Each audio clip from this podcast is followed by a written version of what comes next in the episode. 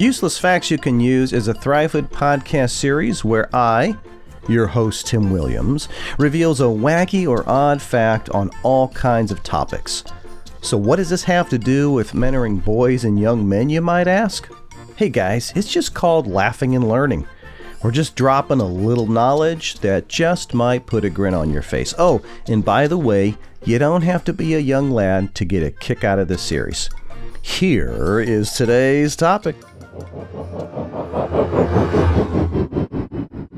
Okay, I had to stop and do a double take when I came across this useless fact. Pens and pencils are both more dangerous than sharks. You heard me right.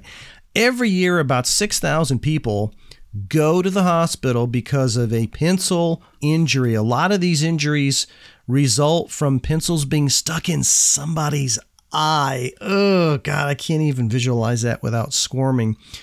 And other times, sharp pencils are just, you know, either stabbing someone or cutting the skin. Of the 6,000 injuries, are you ready for this? A hundred prove to be fatal.